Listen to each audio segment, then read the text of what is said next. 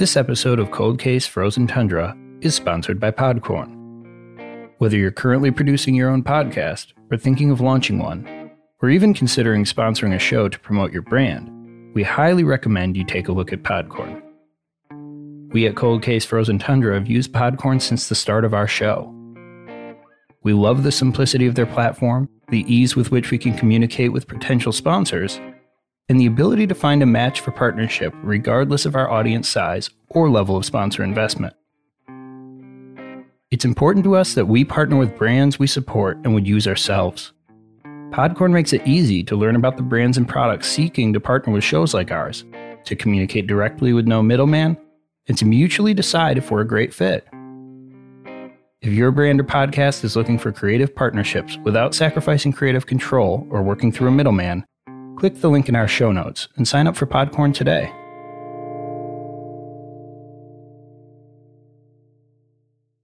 This episode of Cold Case Frozen Tundra is sponsored by Badger State Brewing, who makes some of our favorite beers. Badger State's located right here in Green Bay, Wisconsin, just a short drive from where this season and last season of Cold Case Frozen Tundra take place. If you listen to the first episode, you know that Badger State's Grassy Place Hazy IPA is my all time hands down favorite beer. With the weather improving, I can't wait to sit outside and enjoy the Wisconsin summer along with a refreshing grassy place. And sometimes when I'm in the mood for something a little bit lighter, I'll grab a brewski lager. It's awesome, especially when the weather starts to warm up. When the weather gets warm, that brewski lager seems to provide just the right level of refreshment without taking you out of the day. It's just an easy sipper and a good one to enjoy. Super sessionable, great beer. Visit BadgerStateBrewing.com to see the recently expanded distribution locations, check out the beer list, pick up some merch, and even order beer for pickup if you're in the local area. That's Badger, B A D G E R, statebrewing.com. Check them out on social media and let them know that we sent you, and support your local brewery.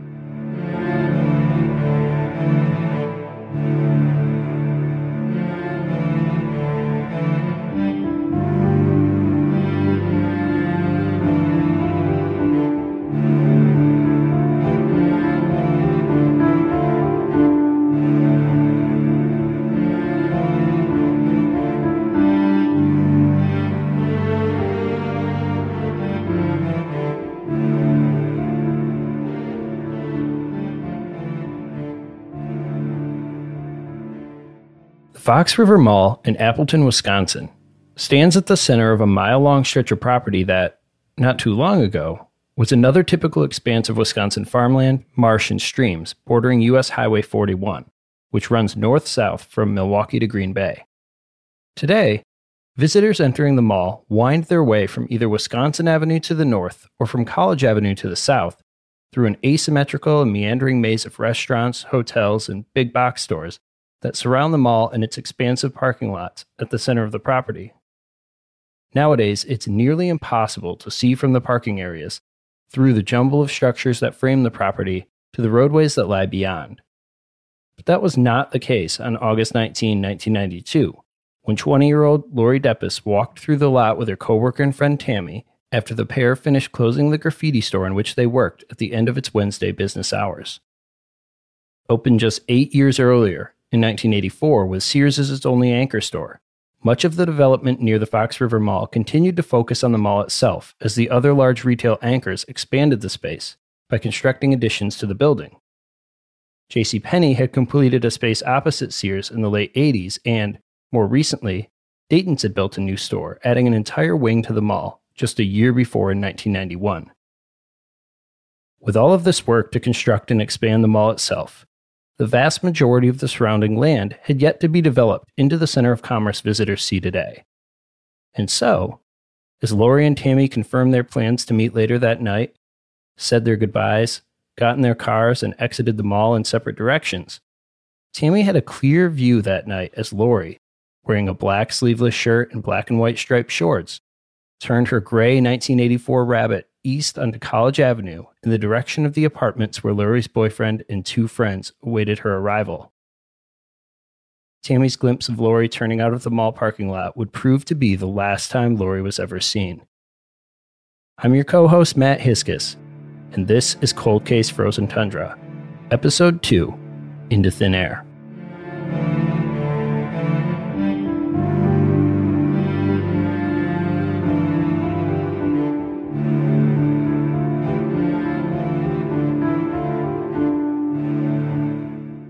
Hello and welcome to Cold Case Frozen Tundra. I'm Dr. Jordan Karsten, your co host in this investigation into the disappearance of Lori Depies.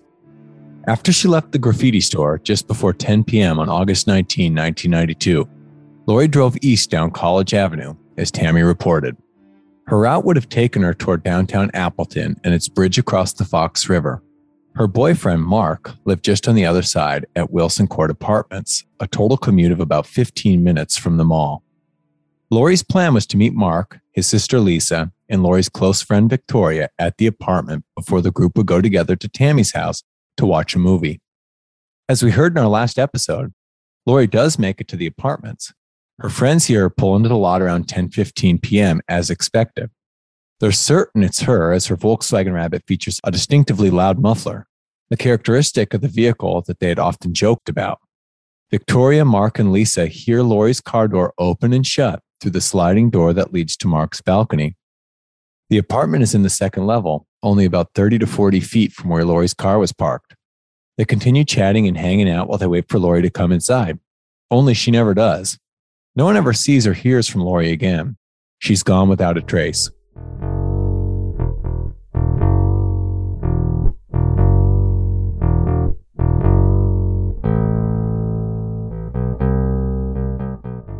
Get a better sense of the scene, we went to Wilson Court Apartments to visit the site ourselves.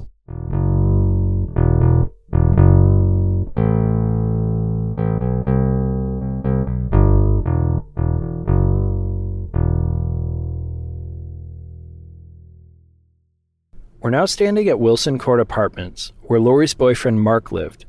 The exact location officers arrived early the following morning, a Thursday. A photo taken that morning captures the scene exactly as they found it. Lori's Volkswagen Rabbit sits parked between a Chevy pickup and a Chrysler hatchback in the middle of a small row of spaces, less than 50 feet from the entrance to the complex, off Wilson Avenue.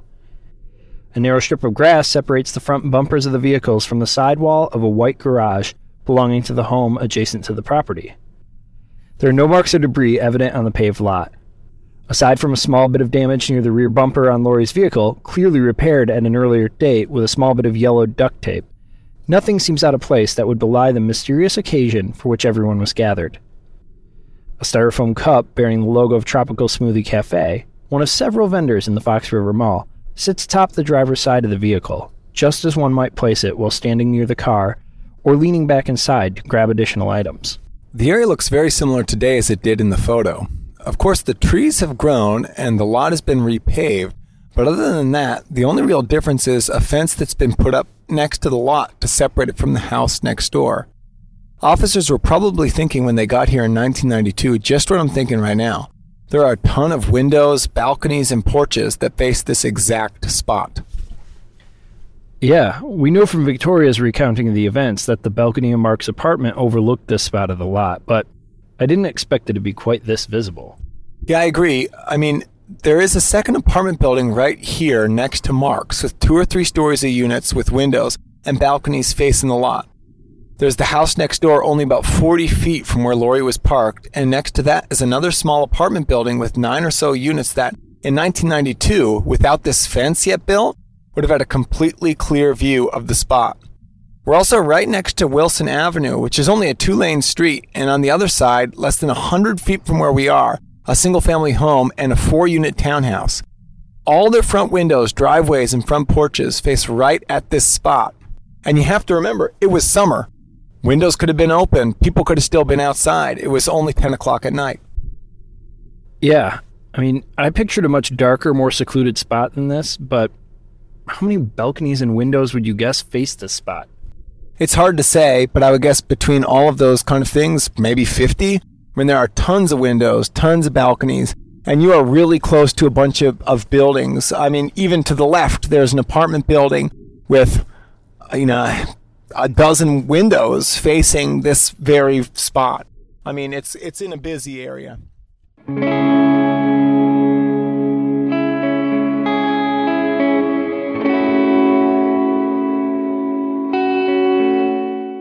When police arrive at Wilson Court Apartments, they immediately begin to take statements from Mark, Lisa, and Victoria.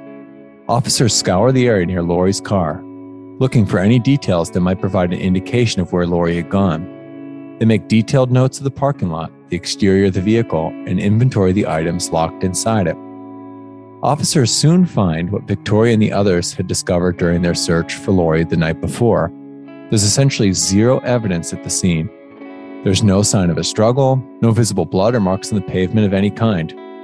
There are no dents in the car or torn scraps of clothing caught in the doors or lying nearby. Even the soda cup is standing upright on the gently sloping roof of the car. It's not strewn across the ground after being dropped in surprise, nor has it been tipped over on the vehicle's roof during a struggle. It's perplexing.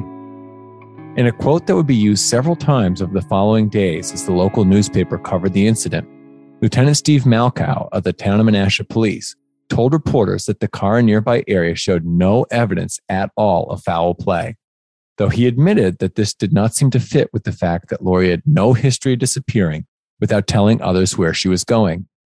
Lieutenant Malkow, along with Detective James Nadolski from the Winnebago County Sheriff's Office, would soon be assigned as the two man detective team in charge of the case during the initial investigation. The cup Lori's belongings within her car, and even the vehicle itself, would all be taken by police as evidence and would undergo further examination as the investigation continued. As officers worked at Lori's vehicle, others canvassed the apartment complex and surrounding buildings. Similar to our own first impressions when visiting the site, the investigators quickly noted the large number of residences, windows, porches, and balconies that faced or overlooked the parking lot. Despite the late hour of Lori's arrival, Officers would tell local reporters that the area was well lit, it was often traveled by pedestrians, and that it seemed likely someone would have witnessed the incident. With all that said, officers interviewed over 100 area residents, according to Lieutenant Malkow, and no one reported hearing or seeing anything out of the ordinary. No one remembered seeing Lori exit her vehicle or get into another. No one, as Victoria noted, heard a scream or a struggle, the initial optimism of finding an eyewitness nearby was rapidly deteriorating. It was as though Lori had simply vanished.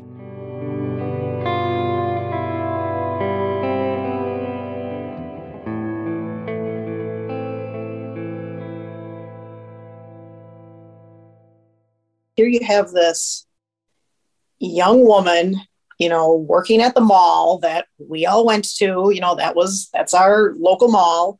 Um, that's where she's working. This this normal everyday young woman who leaves work at the mall, goes to her boyfriend's apartment, and they know she gets there. She gets to the location she's supposed to be at, and then literally, boom, she's gone. And nobody hears anything, nobody sees anything, nobody knows anything. And here we are 30 years later. Kira Schallhorn, whose voice you just heard, retired in October of 2020 from her role as a special agent with the Wisconsin Department of Justice Division of Criminal Investigation, known most commonly by its acronym DCI. For nearly the entire decade preceding her retirement, Kira was the agent assigned to lead the ongoing investigation into Lori's disappearance. As such, she's one of just a few individuals who can claim to hold the most comprehensive knowledge of the case.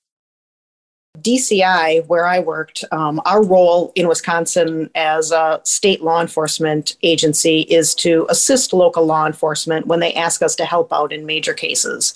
So, um, in Lori's case, um, like I said, she went missing uh, from the town of Menasha, which is in Winnebago County. And both of those agencies worked on the case for I'd say the first month or so. And then when she was still missing after that period of time, they requested DCI's assistance in helping out with the case. So. Although DCI had not yet been asked to consult with local law enforcement in the immediate aftermath of Lori's disappearance, and, in fact, Kira herself was still in graduate school when Lori went missing in 1992. Her training and experience as an investigator, as well as her knowledge of the case, give her a clear understanding of the next steps officers took in the investigation. After gathering what meager evidence was available near Mark's Wilson Court apartment complex, investigators began to consider the stories of Mark, Victoria, and Lisa.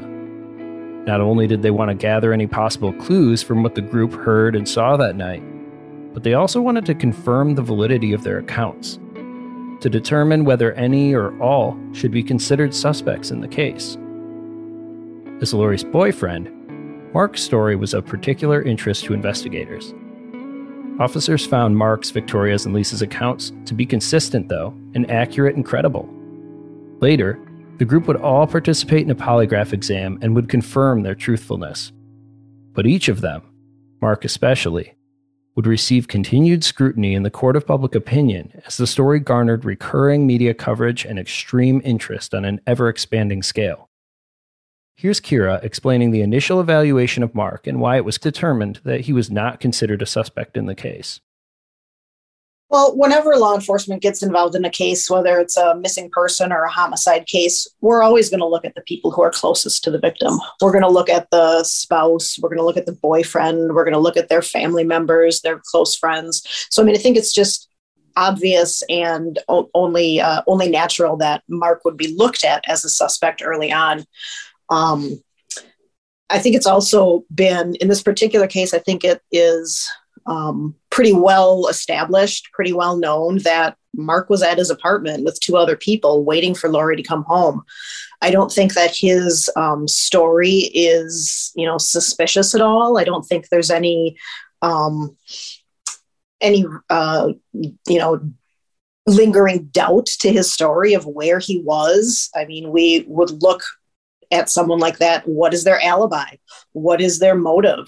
And i think in this particular case we we know and we knew pretty quickly where mark was and that he was with two other individuals and that they you know very quickly after they heard lori come home went out to look for her and couldn't find her. She was gone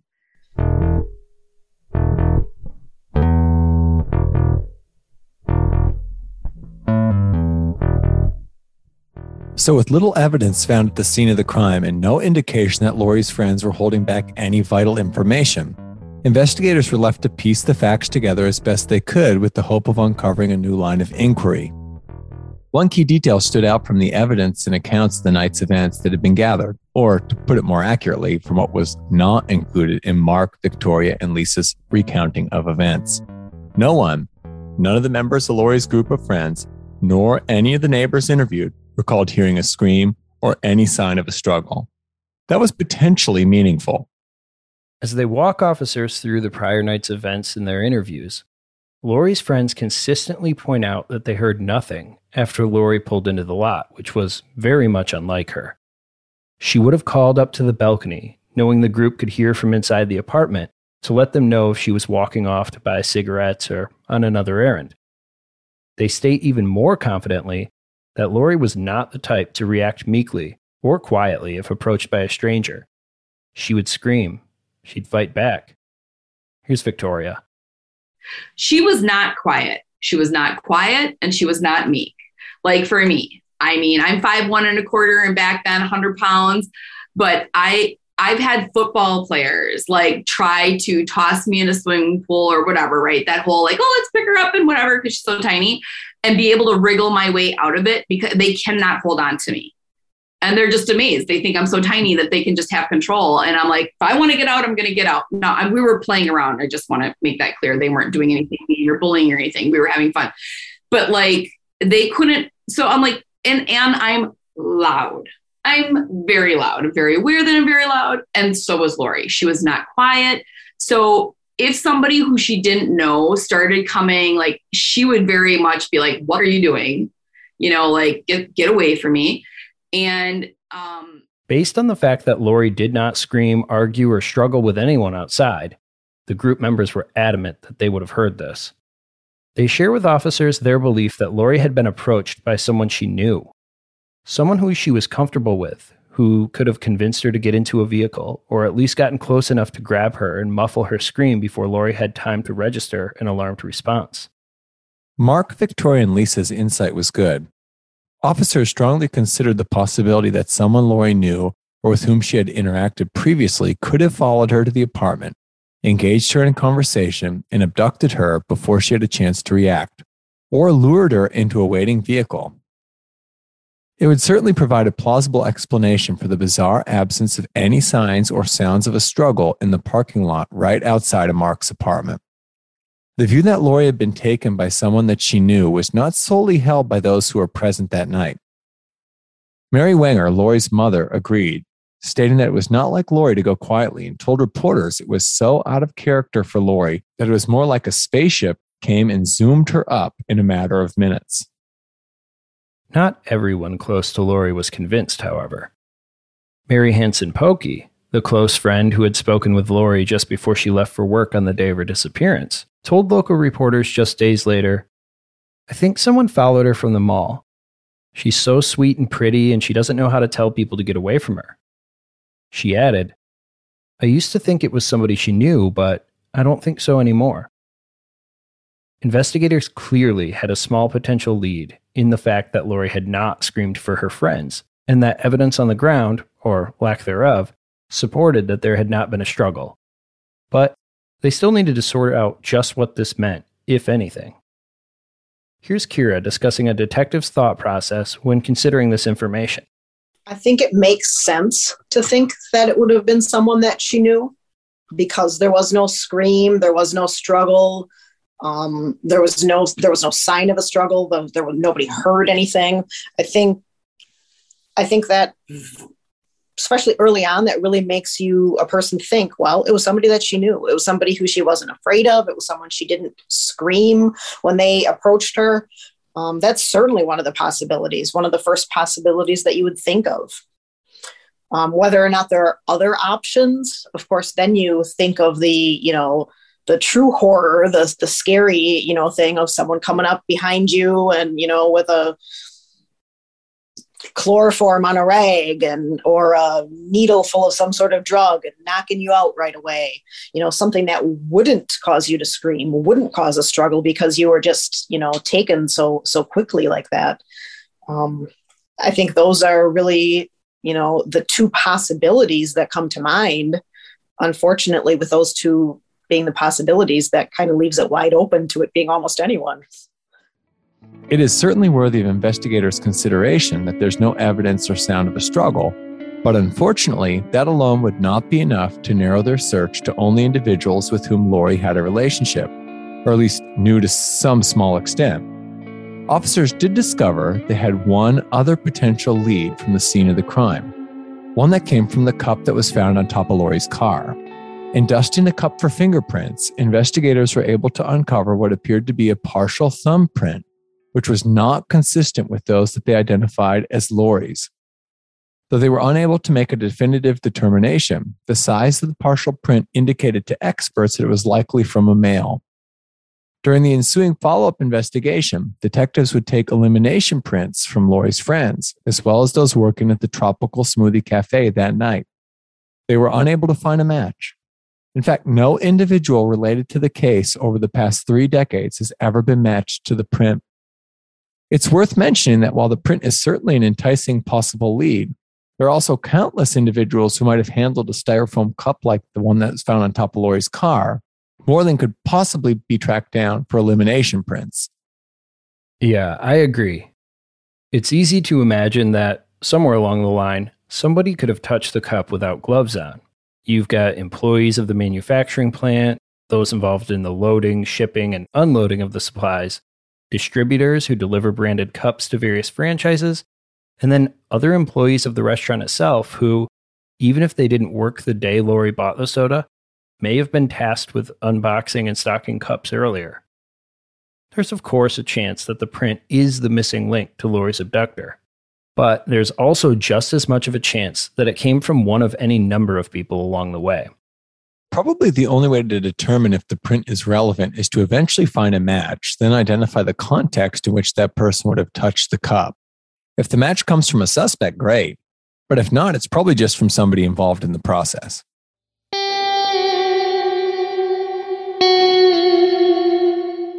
Those items, the fingerprint and the insight into the absence of a struggle, are really the only two bits of evidence gained from the initial sweep of the area immediately after Lori was reported missing.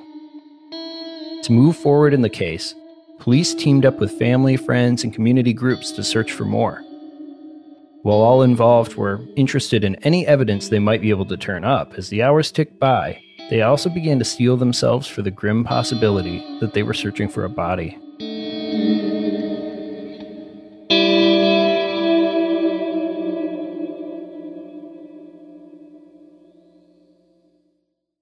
Over the next couple of days, organized groups searched a large forested area near Mark's apartment complex. Police dogs were brought in to assist the team on the ground, which consisted of officers, community volunteers, and members of the 84th Division of the Army Reserves. Police gathered a team of officers in boats to scan Little Lake Butte-des-Morts and the Fox River for any signs that Lori had been dropped into a local waterway. Local aviation groups, including the Civil Air Patrol and the ThedaStar helicopter, which services a local hospital, volunteered to search from the sky. And we've actually had the chance to look over some of the photos taken from that search. Yes, we have. The aerial search teams covered many square miles across two counties in the days shortly after Lori disappeared. We've been able to review the photos with fresh eyes, looking in particular for any signs of recently disturbed ground or potential new burials like I've encountered in my prior work as an anthropologist. Unfortunately, the height at which they were flying and the quality of the photos available in the early 90s make it pretty much impossible to identify anything at this stage. We'd be looking for an area on the ground only slightly larger than a human, and in these photos, even larger cars and boats are really, really small dots. We aren't able to make anything smaller than that out, given the photo resolution. In some of the photos, we even see boats on Lake Winnebago that are approximately 20 feet in length, and they're barely discernible in the photos, even with magnification. While the search was ongoing, Lori's family, friends, and concerned community members turned out in droves to aid the effort. They set up a volunteer headquarters at nearby Christ the Rock Church in an effort to coordinate the many efforts powered by the overwhelming community response. Soon, flyers bearing Lori's image and listing her physical description and clothing papered the town. A local Menasha resident told newspapers that there wasn't a street corner in the area where a pedestrian waiting to cross the road couldn't see at least four flyers from where he or she stood. Despite the massive search effort, only a couple of items were turned up during the days immediately following the disappearance. Searchers near Mark's apartment complex contacted police after they noted a trash receptacle nearby, which contained what police would only describe as strange objects careful not to elaborate further. Investigators conduct a two hour long search of the surroundings. They confiscated the entire trash bin and its contents, along with a plastic swimming pool for small children, which they found that appeared to have a dried red substance on it. Investigators would later report, though, they had ruled out the items as being at all related to the case. At that time, officers noted details and license plates of all vehicles parked in the area, they stumbled across one, a Ford Taurus, which piqued their interest. Not only had the car previously been reported as stolen, but the underside of the vehicle was immediately concerning to them as it appeared to be covered with mud and debris.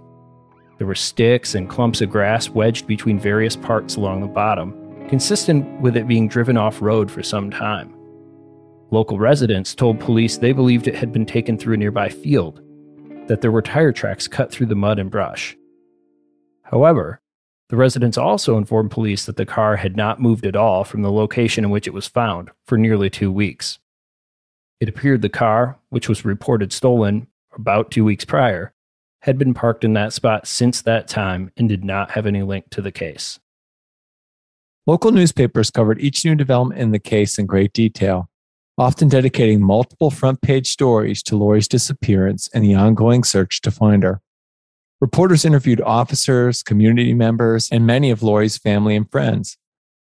Local news stories quickly began to draw parallels between the search for Lori Depies and similar efforts to find Barrett Beck, an 18 year old woman who was taken from Fond du Lac, Wisconsin in 1990. After a widespread search involving many volunteers and family members that in many ways mirrored the current search for Lori, Barrett's remains were found six weeks after her disappearance by a farmer who was cutting grass on his land near a roadside ditch where Barrett's body had been deposited. Interestingly, and reporters pointed this out, Barrett Beck was taken and her remains were found not too far at all from the area in which Lori had gone missing. Those weren't the only parallels. Detective Mylan Fink of the Fond du Lac County Sheriff's Office told reporters that foul play was first suspected in Barrett's disappearance after she was reported missing on July 17, 1990. Her vehicle was parked at the Forest Mall in Fond du Lac, located just off Highway 41, very much like the Fox River Mall where Lori worked. Witnesses had last seen Barrett buying cosmetics at a Walgreens nearby. After that, there was no sign of her to be found. Noting that both women were in a similar age bracket, both left behind a deserted vehicle indicating they were likely abducted from a parking lot, and both were last seen at shopping malls near US 41. Detective Fink told reporters the link between the two cases had not been ruled out. But he stated plainly, we have no reason to believe that the cases are related. It's too early to make that connection. He added, malls are like downtown now and serve as the social hub for many young individuals. That amount of activity would undoubtedly bring with it an increase in crime at malls. And the fact each story involved a mall was not cause to link the cases. Moreover, as reporters pointed out, Lori Depies was last seen leaving the mall, but her car, and ostensibly the crime scene, was found near Mark's apartment, which is 15 minutes away. Regardless of whether the cases were related in terms of their perpetrator, the two were inexorably linked through the effect they had on the local communities in the Fox Valley. Barrett Beck's body had been found six weeks after her disappearance, but at the time Lori went missing, the case remained open. Barrett's killer had not been found. The 1990 case had been a shock for many, a violent, inexplicable crime that rocked residents' sense of safety to its core. And now, just two years later, another young woman had gone missing without a trace. Another reminder that the Fox Valley community was not entirely the crime free collection of small towns many viewed it to be. I think it was definitely a weird thing, an odd thing. It was something that we knew about. We were, you know, I, I was never one to be like, to know a whole lot about the news and to follow the news a lot, but I remember still to this day knowing about Barrett Beck going missing and, you know, uh, uh, Ronnie Eichstedt and Cora Jones and, of course, Lori. And uh, I very recently talked to one of my friends who was a, a little bit younger than me, and she was we were talking about this case and and talking about where it had occurred near the you know old Valley Fair Mall, and she said that she grew up in that area and I was talking about uh, David Spanbauer and the different people who had gone missing in the area. And she said to me, Well, no wonder my mom was so worried about me riding my bike around late at night, you know, because, and I think that that's the general sentiment. Like, what is going on? Who is taking all of these young girls and women? You heard Kira mention two new names there Ronnie Eichstedt and Cora Jones. Though her disappearance undoubtedly shaped the perception of the entire time period for many, Cora Jones, a 12 year old girl from Waupaca, Wisconsin, did not go missing until 1994, which was two years after Lori's disappearance in 92. With that said, we will talk about her later. The other girl Kira mentioned, however, should be mentioned here because she went missing just four days after Lori. As the search for Lori Depies ramped up in Menasha and Appleton, Ronelle Ronnie Eichstedt, a 10 year old girl from Ripon, Wisconsin, was reported missing. Ripon is just over 30 minutes from Lori's last known location. Another female, though this time a little girl, could be added to the list of mysterious disappearances and the growing unrest among many who lived in the area. Just who was taking these women and girls?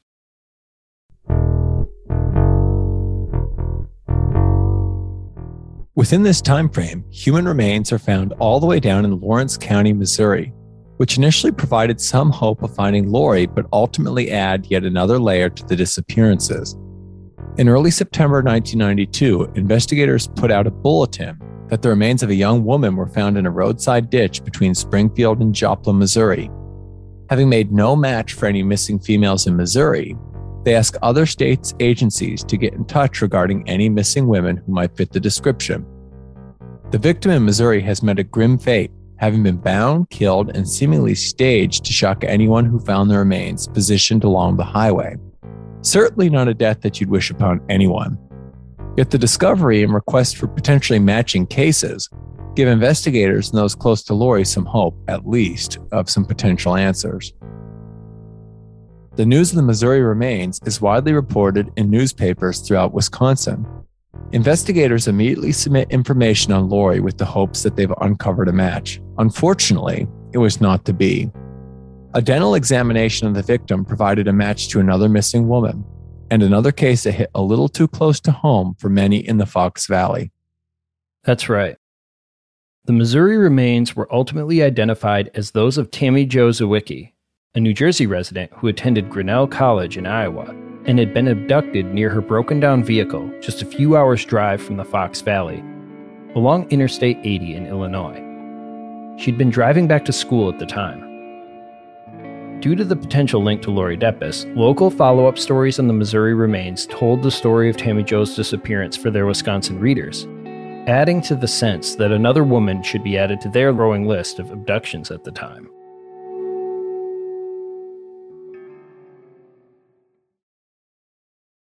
Although reports in all three local cases, those of Barrett Beck, Lori Depies, and Ronnie Eichstedt, were often combined in media stories, investigators proceeded with each as independent investigations. It was slow going, with very few new leads. Rewards were offered for Ronnie and Lori, at first for information which would lead to their safe return, then for information that would lead to their abductor, then for anything that led to the perpetrator or their remains. At the end of September 1992, the body of Ronelle Eichstedt was located over 100 miles away in Iowa County, Wisconsin, prompting a renewed search for similar answers in Lori's case. Nothing came. Concerned residents continued to report many details to investigators, but nearly all were eliminated as relevant to the case. More nefariously, the team of detectives working on the case, which had now been increased from two to four, were battling a rash of false reports, which impeded the investigation and required many hours of work to eliminate individuals who, by providing knowingly false information, had made themselves persons of interest in the case when in fact they had no connection at all. Officers would eventually make a public plea in local papers asking residents to stop providing false information and noting that at least five people had been charged with lying to police due to this. But when it comes to um, actual false information, um, if whether it be a false confession or information that you know someone keeps trying to provide that has been proven to be false that can be really really time consuming and difficult to. And i think that someone like that and information false information like that that continues to be out there is really can hamper an investigation not only now on the you know on the end when you're talking about you know work hours and time and energy of not just me of not just the lead, the person who's working on the Lori's case but all of the other agencies that got involved because this person kept reaching out and reaching out and reaching out Years went by with seemingly no new information, at least none which led investigators closer to a suspect. National programs, including The Oprah Winfrey Show and Inside Edition, covered Lori's case, intriguing an even wider audience with the mystery and prompting even more tips to the police. Many are promising, but none pan out. The trail has officially gone cold.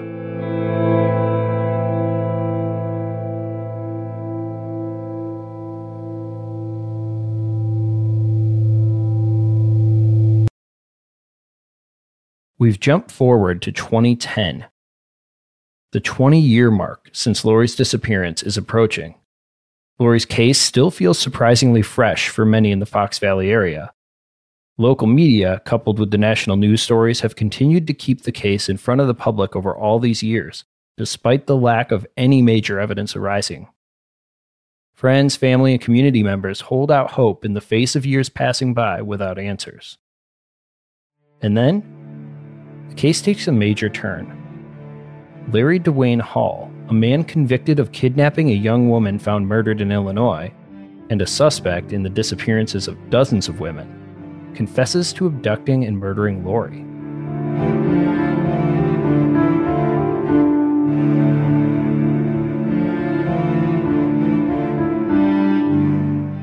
Next time on Cold Case Frozen Tundra like 1995 ish, I think, is when his name first surfaced as far as possibly being involved in this. Um, I mean, he was he was on the radar for you know 15 years uh, before that ap- that before that actual confession came about. So he was somebody who was looked at as a suspect for a while, and then that confession happened. To keep up with all the latest episodes of this podcast, be sure to hit subscribe on your favorite podcast platform. If you'd like to do us a favor and leave a positive review, it'd be much appreciated. And if you want even more of Cold Case Frozen Tundra, follow us on Facebook and Instagram at Frozen Tundra Podcast. You can also check us out online at frozentundrapodcast.com, where you'll find even more information on the case in our show. We'd like to thank Victoria, Kira, and the DCI, along with the many friends, family members, and concerned citizens who have helped provide information on this case. Our theme music is composed by Mario Cole 06